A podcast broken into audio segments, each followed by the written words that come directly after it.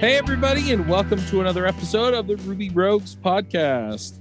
This week on our panel, we have John Epperson. Hello, everybody. We also have Luke Stutters. Hello. Now, uh, John, I don't, I don't know if you're uh, making personal announcements, but you, you recently had an addition to your family, right? I, I did. Melanie Catherine is her name. She just arrived about a week ago, and she's healthy. Mom's healthy. We're all tired here, but we're good. Oh, good deal. Well, congratulations. Thank Congratulations on spawning your child process. yes, my spawn is very healthy right now. Good deal. Good to hear. All right. Well, this week we're going to be talking about Ruby 3. When I went freelance, I was still only a few years into my development career. My first contract, I was paid 60 bucks an hour. Due to feedback from my friends, I raised it to 120 bucks an hour on the next contract. And due to the podcasts I was involved in and the screencasts I had made in the past, I started getting calls from people I'd never even heard of who wanted me to do development work for them because I had done that kind of work or talked about or demonstrated that kind of work in the videos and podcasts that I was making. Within a year, I was able to more than double my freelancing rates and I had more work than I could handle. If you're thinking about freelancing or have a profitable but not busy or fulfilling freelance practice, let me show you how to do it in my Dev Heroes Accelerator. Dev Heroes aren't just people who devs admire, they're also people who deliver for clients who know, like, and trust them. Let me help you double your income and fill your slowdowns. You can learn more at devheroesaccelerator.com. Uh, this has kind of been a long time coming. Uh, we keep uh, talking about talking about it, and yeah, we finally pulled things together and decided to to get to it. So yeah, just so that people are aware, it was released on Christmas of 2020, and Matz's has been talking about Ruby three by three for a while. It was three times faster by Ruby three, and I, I can't remember. I think there was some other element to that, but that was kind of the crux of things, right? Yep, we talked about it at a lot of RailsConfs. I should say Yep. we mostly Aaron Patterson has talked about it at a lot of Rails conferences. Yep. Which is funny because you know for for ruby like some ruby applications some of the benchmarks i've seen is three times faster but for rails it's not This is the big deal that the Ruby core team have done astounding things. But the benefit benefit of those is not yet reaped by the vast majority of Ruby users. right i think i went and looked at the ruby benchmark that uh, noah gibbs does and yeah it's basically on par with ruby 2.7 and so yeah anyway i just thought that was interesting just to put that out there to begin with so if you're looking to upgrade from ruby 2.6 or ruby 2.7 to ruby 3 to get a major bump in your performance on a rails app don't hold your breath That's the exe- executive summary. Yeah, I mean it's not it's not all bad news. There's the promise. There's the promise of much much higher performance as soon as the new features, which we're going to go into, are realized in the Rails ecosystem, and also it gives a kind of roadmap for improved Rails performance in the future. At the same time, I think it is worth noting that it isn't massively slower. In fact, it's basically roughly at the same speed, so you're not losing anything Mhm. by doing it, at least speed wise in raw Ruby. No, the, the big the big Rails speed bump came from kind of 2.0 to 2. Point, I want to say 5 was the kind of the real ramp for Rails performance. that sounds right to me i, I remember moving from like 2.3 to 2.6 and kind of seeing that that's where i kind of saw performance gains so yeah there was a there was like a slowdown at three or something, but I think that got fixed. Something like that. Yeah. I don't know. There was a slowdown in there that came after the ramp. Okay, maybe no one remembers it the same way that I do. That's okay. it was a long time ago Uh, fair enough. Fair enough. I've also worked So- mostly on legacy projects, so you know we kicked the can down the road on upgrades a lot. We certainly were never a bleeding edge, so we Right. always got to. We had the privilege of being like, "Well, I don't feel like upgrading right now. Let's wait and see what happens to everybody else." right and then you come around to it when it's stabilized Yep. I mean, I am pretty sure that I've never done a dot zero upgrade. I've only ever done a dot one that I can remember. Yeah. I mean, I had to do dot zero to get there, but yeah. Yep, Cool. absolutely. So I, I think we kind of got that out of the way because I, I didn't want people to come in and go, oh, there's all this cool stuff, and then just be like, oh. uh." So what are we looking at for Ruby three? I mean, I went and read some articles. I think some of the, you guys did too. So w- I'm, I'm curious what stood out to you. Getting more JavaScripty. That's the, the big takeaway from me, having done a bit more uh, ES6 in the last month or so. There's a, a very, very clear parallels between ES6 features and features that have been introduced uh, since Ruby 2.7. Now, is that a function of just modern programming, or is that a function of uh, common influence, which is kind of the same thing, or is that a function of uh, I don't know? Yeah, I think it's it's uh, Rails developers who are using these features in JavaScript and have then essentially said, "Why can't why can't we have this?" I mean, we were due for that, right? Like, it's not like every uh, Rails or it's not like Ruby is like the uh, the place where every good programmer comes from or anything. There's plenty of good features in other languages to grab. Do you want to call out anything? Blasphemy. Thinking about? Oh, what was that, Chuck? It's just JavaScript, JavaScript hate that exists in all of this bubbling to the surface. Stone him, stone the blasphemer. Uh, I tell you what, I, do, I, I do love listening to DHH talk about JavaScript. I never It- get tired of listening it- to that man talk about JavaScript. In my I'm defense, I'm, I I'm going to be working him to see if we can get him on to talk about Hotwire. But yeah, That'd be cool. In my defense, I would say that I didn't say that there were good programmers in JavaScript specifically. the general I'll weasel the, a little bit. the general thrust of this I've taken is that I think most people are moving from 2.6. So my my grand plan here is to look at what's changed since 2.6, which is generally what's in production. And the high level overview of that is that 2.7 introduces the bulk of syntax and um, uh, language changes. And then 3.0 adds a few things and makes what used to throw a warning in 2.7 now an error. So my, my grand plan is to go through the new features in 2.7 and then look at how Ruby 3 has formalized those. now that if we're taking that approach, I'm just going to point out this may take us two episodes. So if you're listening to this and it says part one on here, that's why. I uh Because there's a lot there. I'm sorry. That just is. there are a lot of things. I remember so I'm a huge Ruby Weekly like person. Oh yeah. it's it's Go, super Peter. great. Yeah. And I remember I, I want to say six months, maybe even a year ago, there was some article that came out that was saying, hey, 2.7 is doing keyword arguments this way, and 3.0 isn't out yet, but it's going to do them this other way. And that's going to be a really big problem. And I read that article and I immediately said, okay, so I'm never going to install 2.7 because I just don't want to deal with this. Mhm. Um, and that has sort of been my stance the whole time. So I've been like, so yeah, I I definitely have been waiting for three to come out uh, with the intention of moving everything straight to three. I already started doing it with one thing, but I don't have anything that uses keyword arguments, so I'm not, or at least that I have upgraded yet. So I haven't done had to worry exactly the opposite view in that I've got everything running 2.7. So do I Ah. actually. I moved everything to 2.7, but the you don't have to use keyword arguments, and so I kind of use them where I want them. I do have apps, Which is horrible.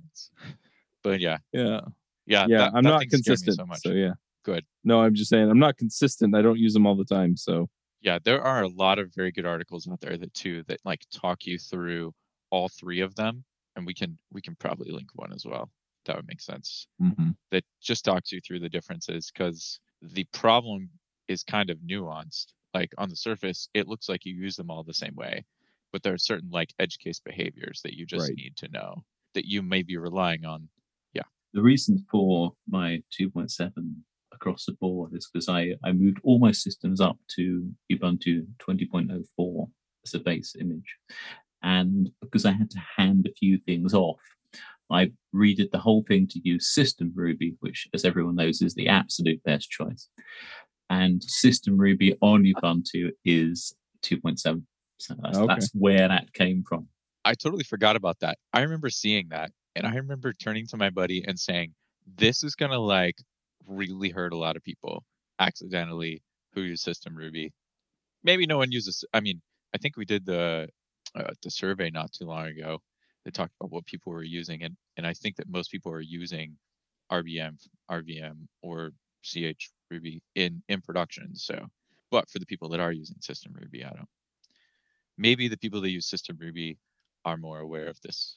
I have never used it for production. For me, since- it's just a pragmatic choice because I don't have to explain RVM. I don't have to get into that level of information. I can just say, here are the five steps you need to set the system up from scratch. Now the project is handed over to you. And if you want to set up a different Ruby, you go right ahead. That's funny because I use the Brightbox packages to make sure I just have the version I want. That's a very solid tip. We'll have to discuss this on our uh, our our uh, system System setup. explanation. Yeah, because because uh, my five step process includes Docker. So, but yeah, it's different. Yeah, that's true. I am starting to look at deploying with Docker. I actually use Docker in development, but I haven't moved any of my apps in production over to Docker. And so that's something that I'm looking at now. And that's probably makes it a whole lot less of an issue because you just, yeah, you use a, a pre set up image with the right version on it. Oh, sweet. All right. Were there any? All right. Go ahead. Yeah. No, I was going to say, should we dive into 2.7 or no? Where were you going to go? I was just gonna ask if there were any features that anybody like particular, you know, has been particularly waiting on to happen. Well, some of the concurrency stuff, but I think a lot of that came in 2.3 or in 3.0. Sorry. Yep. I- and I'm I still not sure exactly how solid they are because some of it's still experimental. So I will say that for my part, as someone who is still working on legacy systems, I still get my advantage of letting everybody else, you know, test out Falcon server and things like this, which I'm very excited about. Just very not excited that I can't use it yet. So we'll see how that goes. Why can't you use it? Uh, because I, I don't have uh, whatever the threading thing that it has. Um, like, you don't have it unless you're in 3.0. So Ah, right. Gotcha. Gotcha. and I have one app that is, you know, in a long path to getting to 3.0, but we're not there yet. I can just see John. Did did you cut yourself on that? Okay, we don't need it yet. All right. All right. So uh, it, many people talk about the whole like pioneer townsfolk settler kind of Yep. idea. Mhm. I'm totally a townsfolk person. I'm usually not the last person there, but I usually like other people to be the pioneers of stuff. Yeah, fair enough. All right, So- well, let's dive into 2.7 stuff. Two some features pattern matching. This is the first one. It is not pattern matching. Let me just make this clear. They've called it pattern matching, but me, this is clearly not pattern matching, right? This is this is not a regular expression. So, a lot of the pattern matching discussion that I saw going on was happening around the same time that I was doing the Elixir Mix podcast, right? Yep. And so what they're looking at is they're looking at, and and I haven't seen this link that you dropped in here, and we'll put it in the in the dealio as well here. But yeah, it's w- what you have in the the the slides here that you're putting in looks a lot like pattern matching from Elixir, and Yeah. and so yeah, that's kind of what we're looking at here, and it's a pretty handy feature, and it's used very heavily in Elixir. And Elixir was heavily influenced by Ruby, and it's interesting to see it kind of influencing back. So this is not pattern matching the string. This is matching structures. Yes, This is looking inside your array of objects and saying, I want the object with these properties. This is looking inside your array of of strings and saying, I want the one that's a number. hmm I feel like it's going to be most useful for our spec tests actually. So I don't know if you guys have ever that. done the whole like I want a hash that includes another hash that has this item in it. I don't care what the other item, you know, and Mhm. you do like a hash including, you know, and you nest a bunch of times or whatever, and you have messy stuff Right. like that. I feel like I feel like there's potential for this to show up there and maybe make that kind of stuff a little bit easier. And I feel, I mean, you know, I, I the base case here is in uh, case statements or whatever. I feel I don't use case statements a lot, so I don't feel like I'm per- personally going to get tons of use out of that, right? But yeah, I, I that has been my thing. Is I kind of am hoping that RSpec tests get a tad easier in that way. Well, the Yeah. thing that immediately came to mind because I've been working on Mongo uh, for the last month or so is dealing with things like MongoDB databases that don't have a fixed schema. So each record or document can have wildly different structure.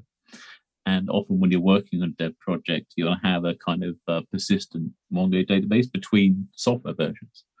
So you will have a a uh, very a diverse group of um, documents where maybe a, a keyword was introduced recently, but it isn't in all the older records. And the pattern matching can very easily pick them out. So instead of saying, if this has this property, you use it as a filter saying, give me all the um, documents that have this property. And you just do that on one line instead of having the if in the end. I used a lot of fit, fetch and dig before, which I feel like is equivalent to that, but Mm. um, it might be nicer to use this. Yeah, we'll have to see. Yeah. Yeah, I'm I'm kind of in the same boat. I've used fetch a ton to get that. This having written some elixir, it is very convenient for uh, yeah, I just care about these three areas of this overall structure. And so yeah, I, I just want to extract data from it, or I want in, you know, for the case, right? In, in this case, I want this particular st- anyway, it, it, it was really, really convenient way of thinking about how things go together and what parts of it I really care about, and allowing me to ignore the rest of the extraneous stuff.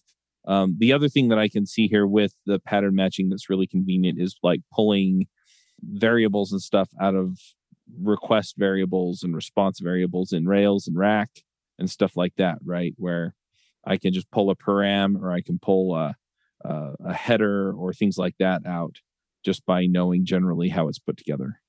Uh, are It's- talking it's about, got like, this- No, What was that? no, this is slightly different to numbered params.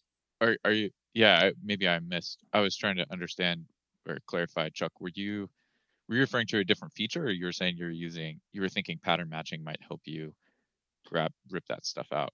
Yeah, pattern matching, I, in my opinion, could help you pull some of that out as well because you can actually look at, like, if you know the name of a, a header or something like that, or if you know that it's structured in a certain way, then you can pull the header structure out and then you can actually inspect it for certain types of structures or certain, you know, things in there. God, I thought you were talking about the implicit assignments you can do. So there's some. Yes, you can do that as well. And, Uh, and that's also handy, right? Because you could, yeah, you could make implicit assignments out of your parameters or out of your headers.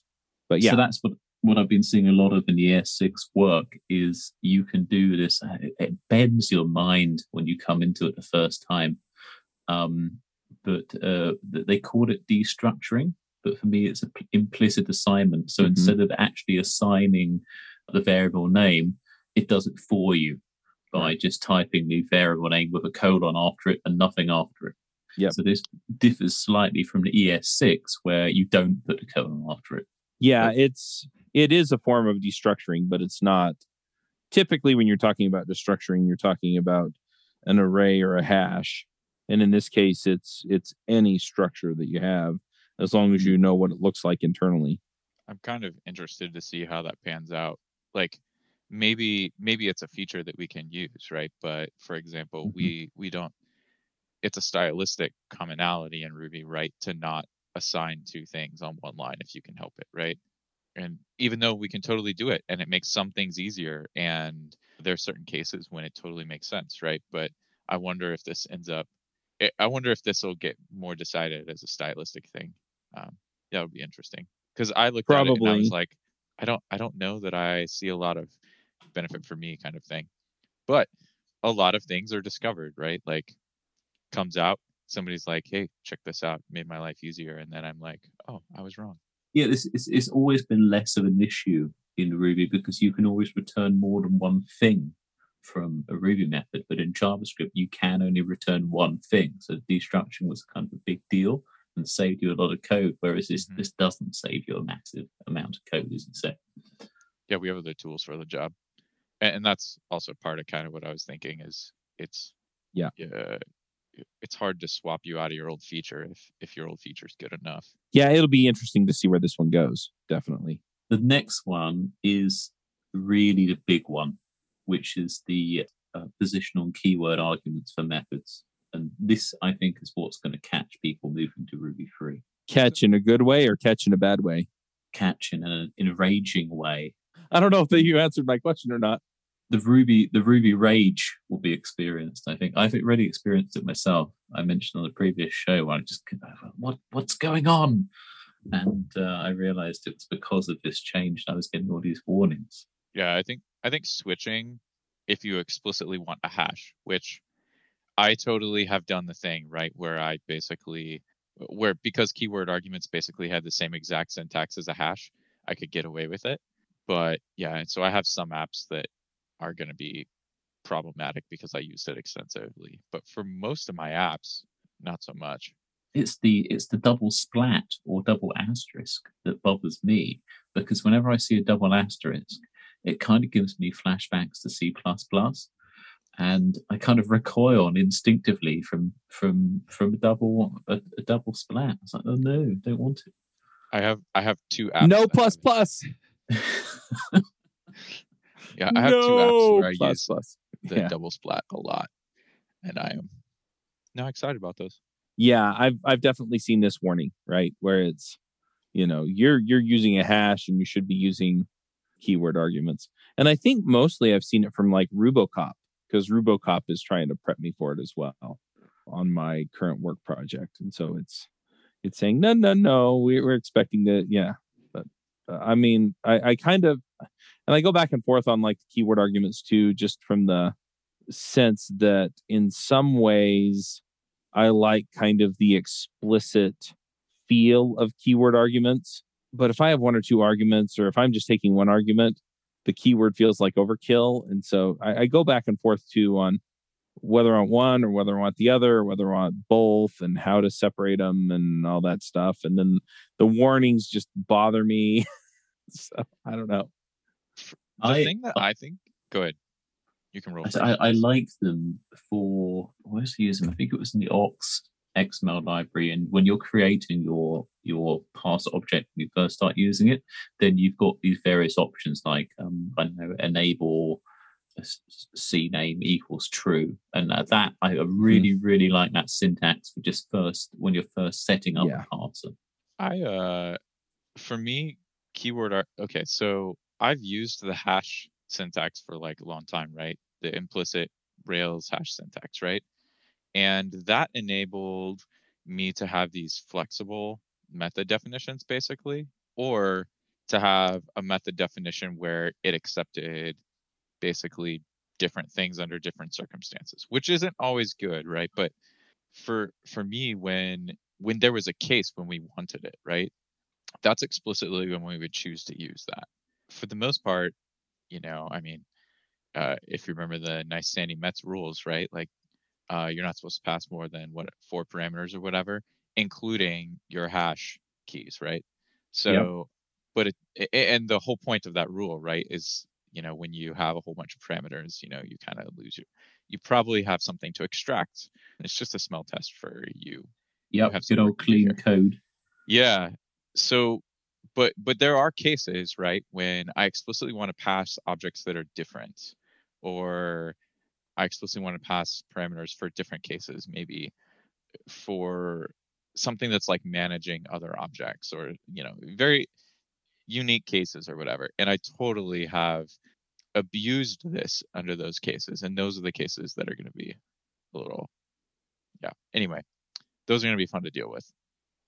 Yeah, I've got um, production code where I want to often want to call a function and say, process this order, but do not trigger this particular part of the method call, for example, a bit that writes to the database, you know, or marks sends a confirmation to the server. And yeah, you can put like a true or false as a parameter, but having a name parameter like don't tell the server equals, you know, and then code on true is a much, much more readable way of doing it. Yeah, there's uh, there's definitely good and bad stuff, but it, yeah, I mean, in a lot of ways, I think if you have tons of this around your code, most of the time, it's because you're kind of abusing it. There are definitely, I feel like there's there's okay. So for every anti-pattern, right? The reason why it's an anti-pattern is because there is some use case which it makes sense mm. for, and you might have one of those, and you'll have to throw up your hands here. But yeah, I I, I like the readability it can definitely be used. So the the fix for the warnings that you get when you move to 2.7 is there's a Ruby 2 underscore keywords method, I presume, that uh, you can put ahead of your method definition. So if you've got the old style, instead of writing def my method, you can write Ruby 2 underscore keyword space def space my method, and that will kind of fix it for you without adding extra lines of code. But um, that's not a code smell, right? but in if you do want to write compatible code across like Ruby 2 to Ruby 3, you have to do something slightly more exotic where you use that uh, with a symbol that's the name of the method. And uh, we'll get into that, the more Ruby 3 stuff.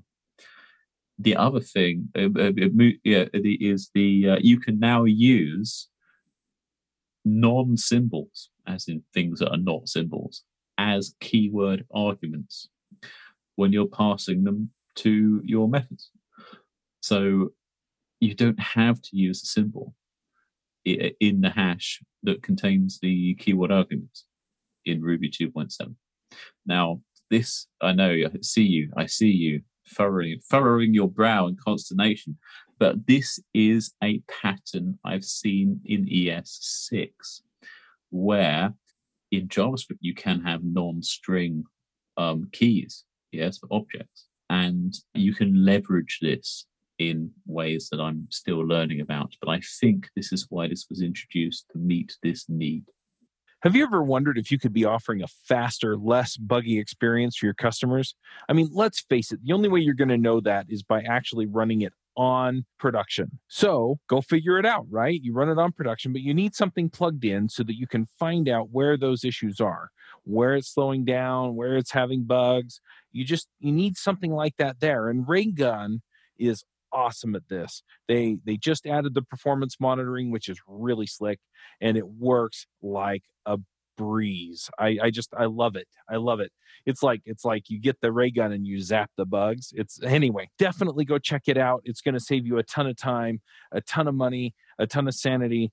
I mean, let, let's face it. Grepping through logs is no fun. And having people not able to tell you that it's too slow because they got sidetracked into Twitter is also not fun. So go check out Raygun. They are definitely going to help you out. There are thousands of customer centric, customer focused software companies who use Raygun every day to deliver great experiences for their customers. And if you go to Raygun and you use our link, you can get a 14 day free trial. So you can go check that out at rubyrogues.com slash raygun. So you could already do that in hashes, right? Yeah. Mm-hmm. And you know, if you you you may have encountered this when you were splatting a hash, right? That uh, you, it was like, hey, it blew up because such and such thing wasn't a symbol, right? Mm-hmm. I don't remember the exact message or whatever. And you're like, oh, I just need to symbolize my hash because your hash probably had a string in it in most cases. Right. If I had an object, then it will. That's going to be a little harder. And I feel like, okay, how does this interact?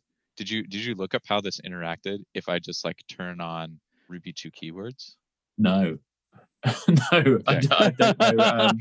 Um... so if I turn on, uh, so what I'm thinking here, okay, so here's what I'm thinking. So I'm thinking if I turn on Ruby 2 keywords, then it makes all my ills go away because now it doesn't matter if I have, if I splat a hash that has a string in it because it will get past.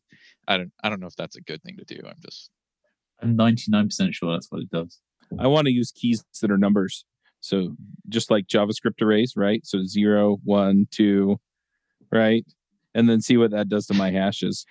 I don't think an object is a valid variable name though. So it would be very difficult to access. Yeah, but zero and one and two, they're just yes, they're numeric literals. Oh, jeez. Also invalid. Just, how can how can I hurt Ruby? maybe maybe there's limitations to this. Maybe. I didn't I didn't notice that one.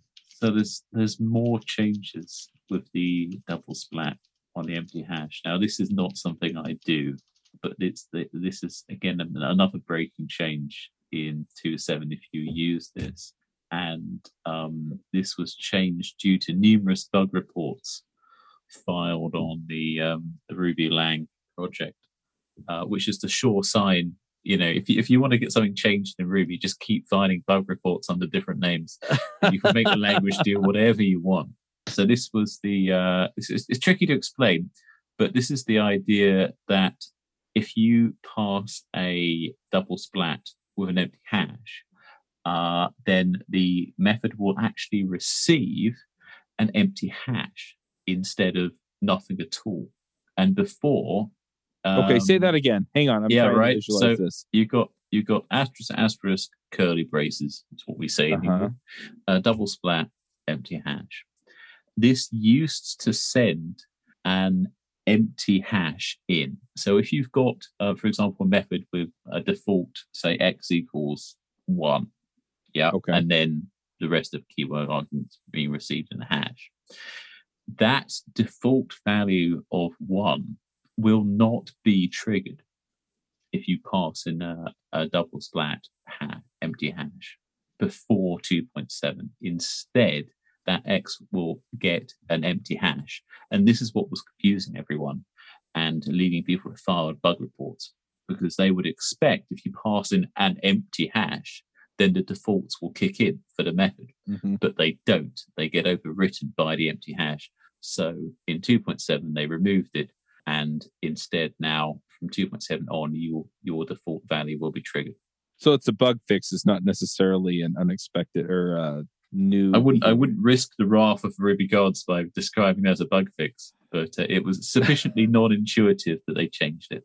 Okay, I do remember running into that, and I do remember banging my head against the keyboard until I figured it out. So at the same time that they've reduced something unintuitive, they also introduced numbered parameters, which is almost foreshadowing, in my opinion, you know, in Hollywood terms, as to introducing features that will greatly confuse people. Mm-hmm. So what are numbered parameters?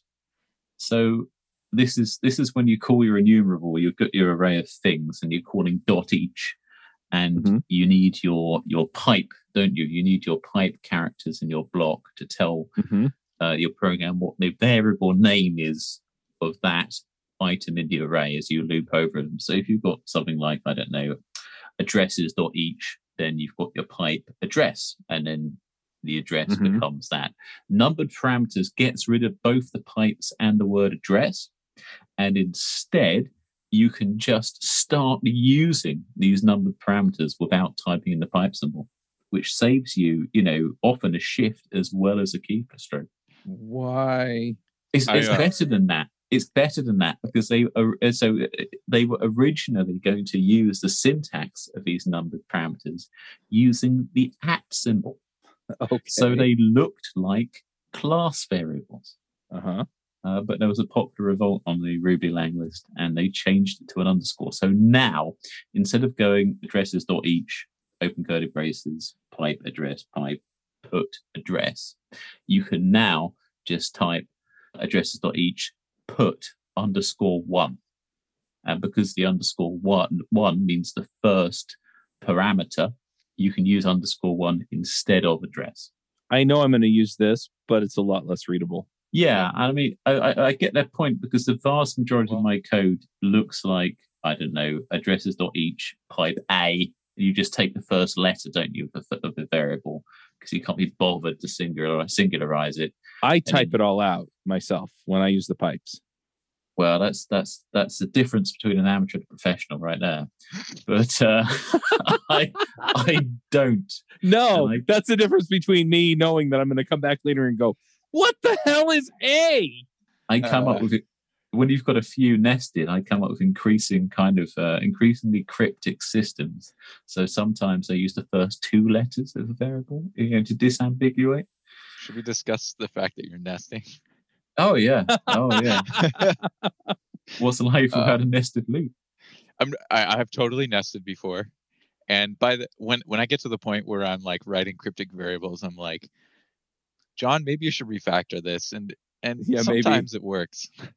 I I actually see this one happening. I think that it is less readable. But I do think that the fact that it saves people the pipe character actually ends up winning out in the long run and and I think that we'll just get used to the style difference, and then mm-hmm. we'll just be like, oh, this is just how it works. So that's my prediction.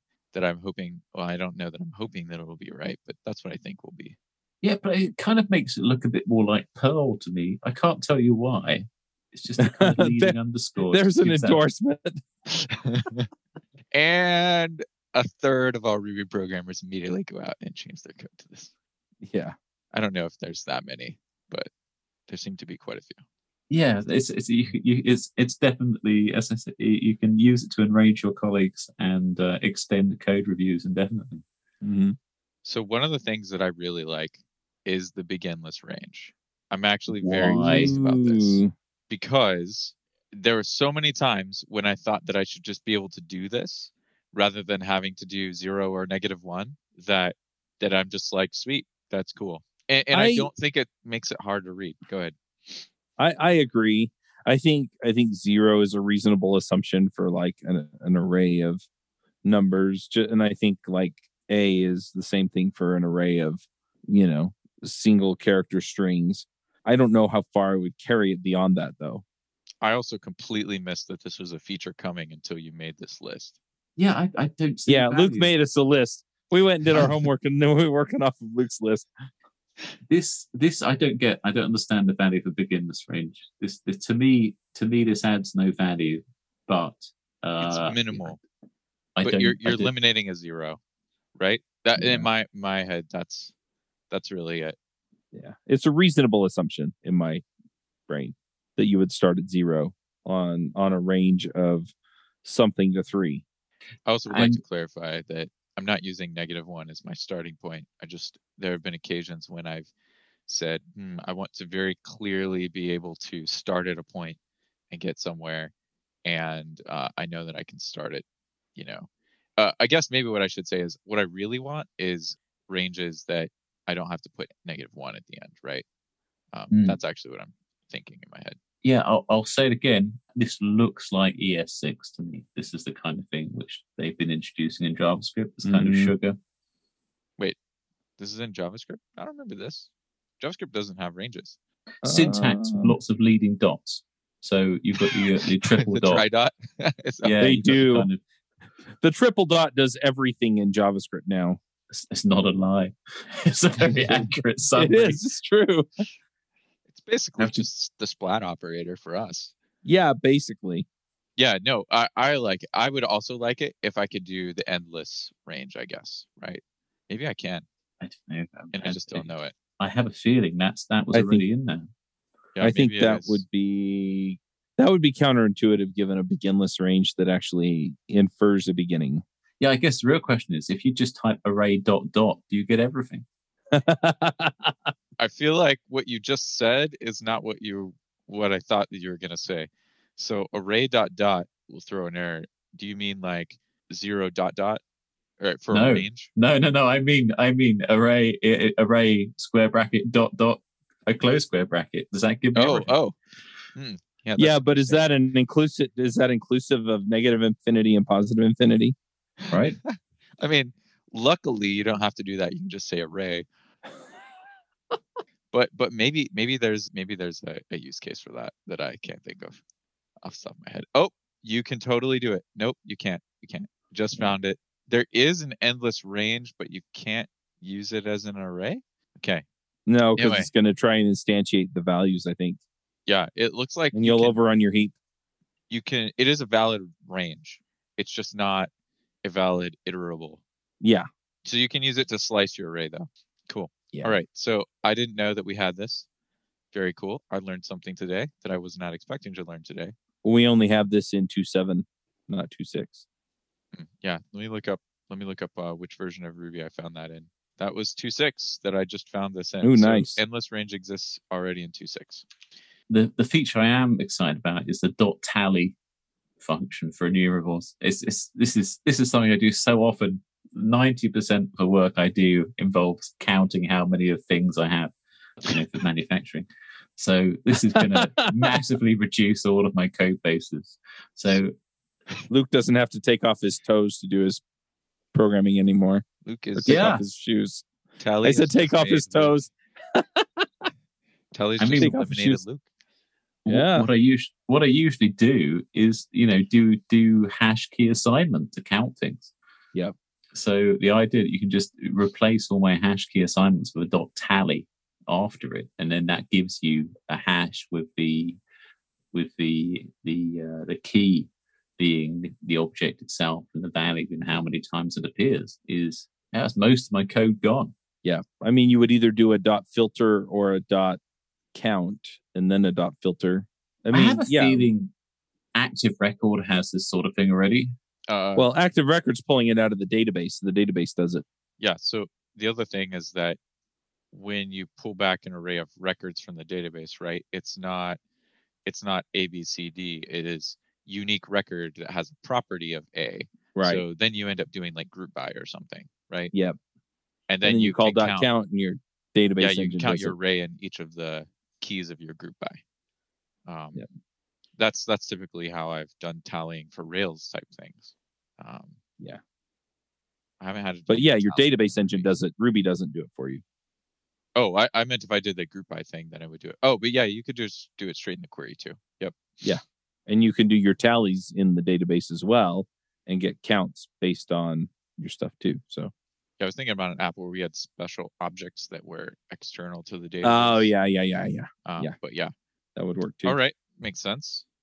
I haven't had to use it. Some people seemed very excited about it, Luke included, apparently. Yeah. Well, it's mainly if I'm if I'm doing business logic rather than array lookup. So this is stuff after I've got the objects out of the array, uh, out of the database. Mhm. So I've already done my query, and now those are in JSON field, the JSON column in the database, and now I'm iterating over them. So that's that's when I tend to hit them. Uh, it's always more efficient to do it before you get it, you know, as you're getting out of the database, as Chuck said.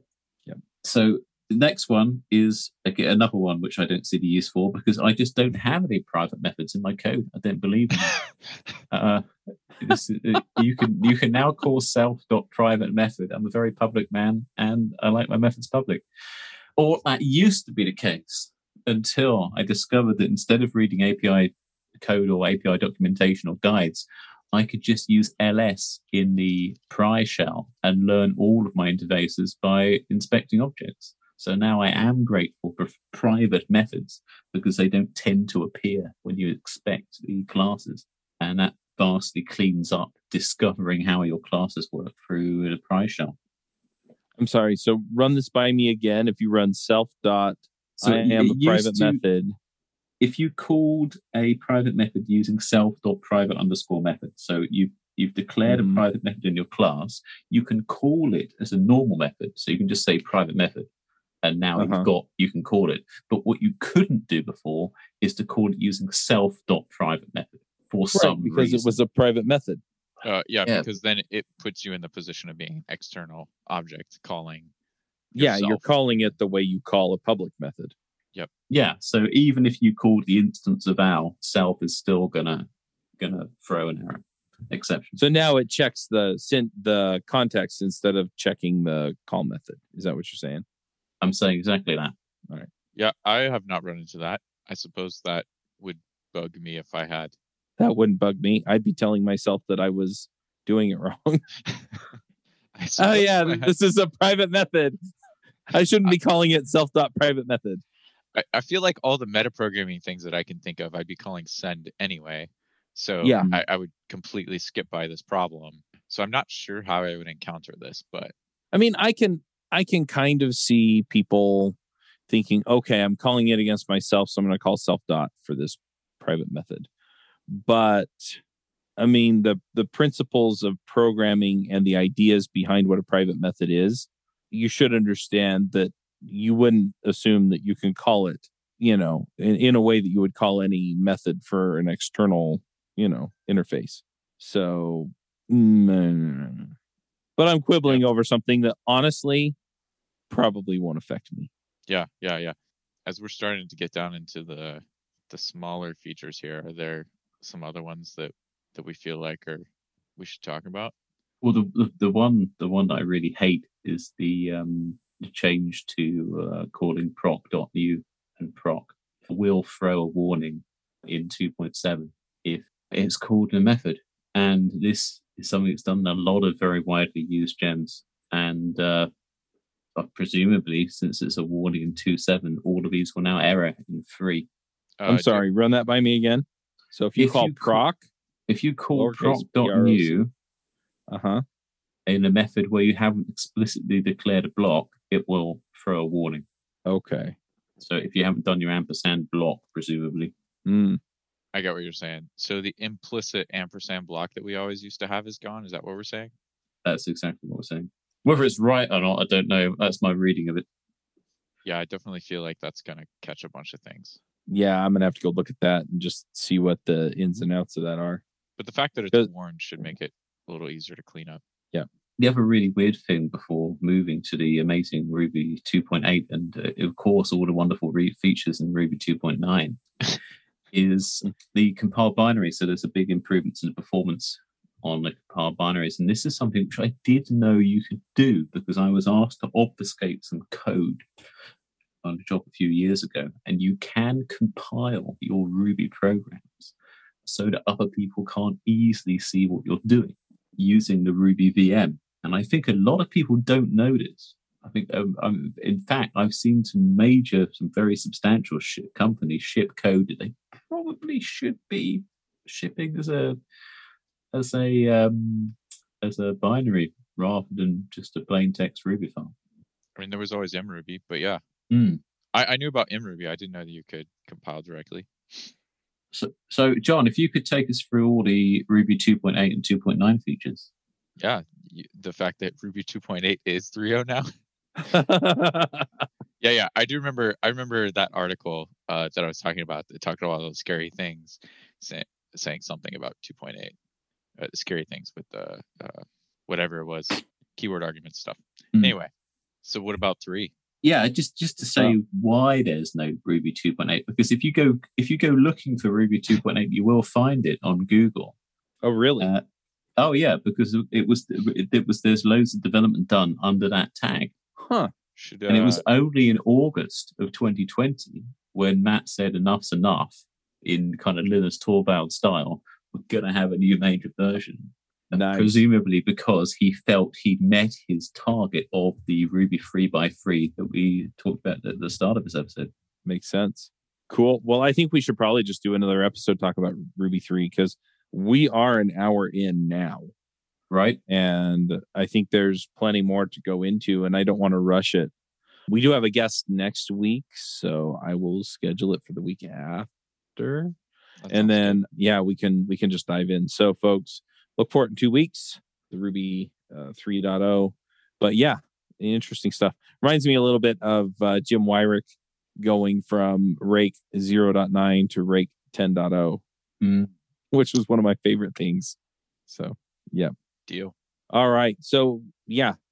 There you have it talking through uh, if you're on ruby 2.6 that's kind of what you're looking at ruby 2.7 in prep for moving to 3.0 and uh, yeah we'll dive into uh, ruby 3 in two weeks. Hey folks if you love this podcast and would like to support the show or if you wish you could listen without the sponsorship messages then you're in luck we're setting up new premium podcast feeds where you can get all of the episodes released after christmas 2020 without the ads. Signing up will help us pay for editing and production and you can go sign up at devchat.tv slash premium. Let's go ahead and do some picks. And thank you luke for pulling together all of this list. Can um, now take all the blame for all the things we've got wrong. i don't know about that. I will take some of the blame for that because i'm sure some of it was my fault. John do you have some picks? I have some a little bit more, or or not something you can buy on Amazon picks this week, Okay. as I have been doing baby things all week. I don't want to tell Mention you that. what product to purchase. I'm just gonna like tell you some cool stuff. So, uh, the first thing that I want to definitely pick is having somebody like freaking help you was the best thing ever, even the second time around. So, I'm having our grandma here taking care, uh, or my son's grandma here taking care of my son totally saved our butts multiple times during this covid epidemic. So you know you can't just uh basically the the issue is that the hospital wouldn't let me come and go as i pleased. So i couldn't both you know kind of take care of my son which maybe i could kind of get away with because he couldn't come in and i could come in you know with all these restrictions and everything. So I had to have help and that really limited us. So having somebody here totally took a lot of the logistics trouble out of having a kid. Not that all of you out there are having kids, but for the five of you that are, there you go. And, and then the other thing that I definitely got not too recently is so I have a water bottle that I like always keep by my desk, you know, and stuff, and I like drink out of it. That's just what I do. And then I was just like, I wonder if uh so I it's like a S'well bottle. That's like the brand or whatever. And I was like, I Mhm. wonder because they like keep your stuff cold for like two days. Um, like I still have ice after, you know, 36 hours kind of thing. Um, so I was like, I wonder if they have a bigger thing. And they totally did. They had this. gi- I'm showing it to everybody on the podcast. They had this gigantic freaking Oh, uh, like 64 That's- that's- ounce thing or whatever. It looks like a gourd. it pretty much. Yeah, it wasn't like a pretty pattern or anything, but they whatever they had it, and it. I mean, I just put ice water in it, and so now I'm drinking plenty of water because I don't have to like go downstairs to refill my water bottle every hour. I can just refill my water bottle from my gourd here. So getting John a tried to gigan- fit the baby in there and it worked. uh, baby's a little bit bigger, but not much. So anyway, those are my two picks. I'll actually find a link for that second one. Good deal. How about you, Luke? What what are your picks? I've got an anti pick, uh, which I think you might agree with, Chuck. So uh, it's it's reinstalling everything week this week, and I I uh, I upgraded to Big Sur or Big Sur Ooh-wee. on the Mac, and I hate it. I hate it, and I'll tell you I what like I hate it.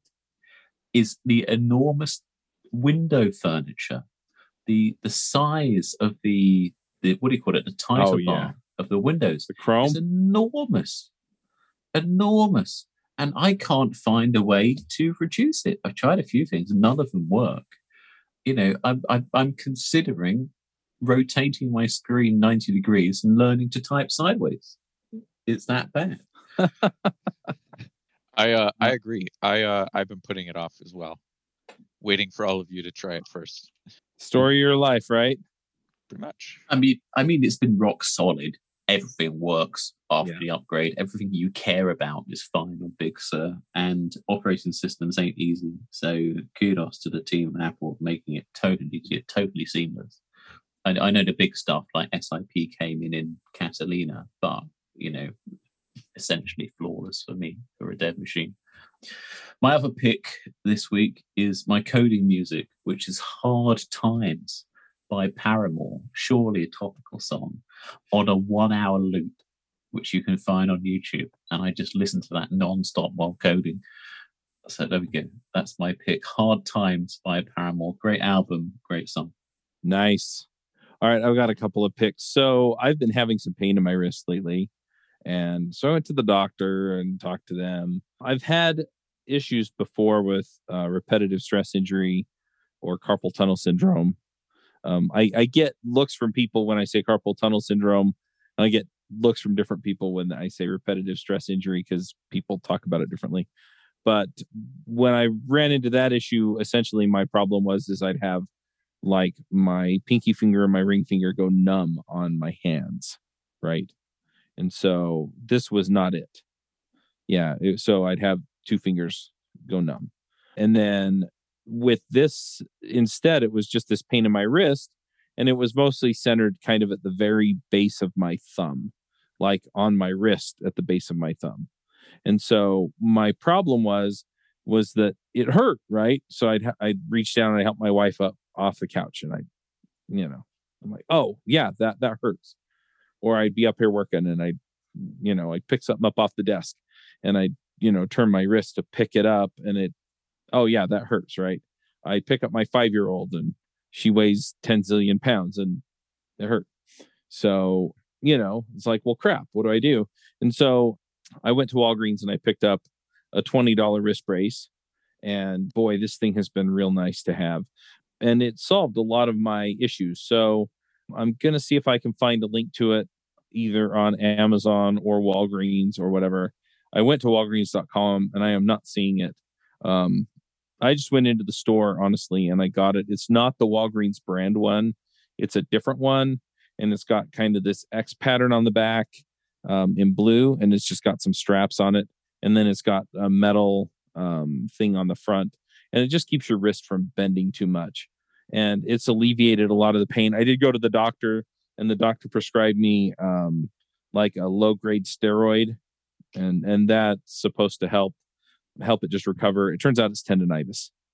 So, you know, I use my hands a lot, and anyway, so uh, so that's kind of the deal there. Another thing I did is I got the Logitech keyboard that Dave recommended last week, the the ergonomic one.